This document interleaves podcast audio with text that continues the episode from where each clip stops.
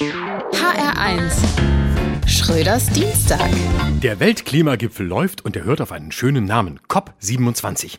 Was ist damit COP 1 bis 26? Klar, die sind auf Streife, um junge Klimaaktivisten in bayerische Gefängnisse zu bringen. Denn im Schatten der großen Frage, die ganz Deutschland bewegt, wie wir uns vor Klimaschützern schützen wollen, findet tatsächlich ein Gipfel statt, der fragt, wie wir unser Klima schützen. Immer noch die alte Klimaleier. Hat sich dieses Problem nicht irgendwann von selbst gelöst? Doch, da sind wir auf einem guten Weg.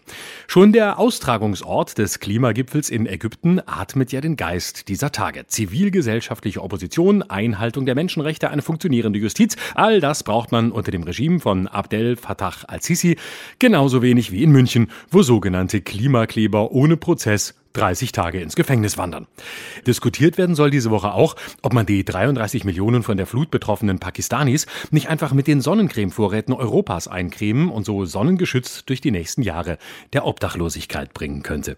Denn mit Geld sieht es schlecht aus. Reparationen und Entschädigungen für Entwicklungsländer hat Annalena Baerbock wieder nicht eingepackt. Dafür reichlich warme Worte, obwohl gar Experten warnen, dass auch die heiße Luft, die Politiker ausstoßen, das Klima unschön erwärmt.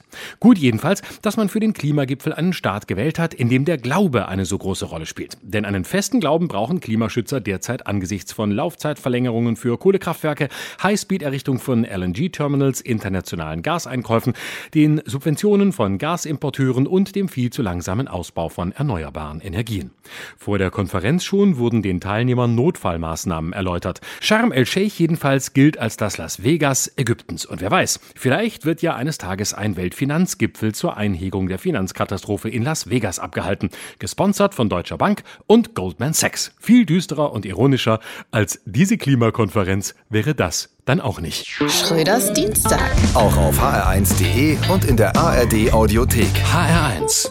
Genau meins.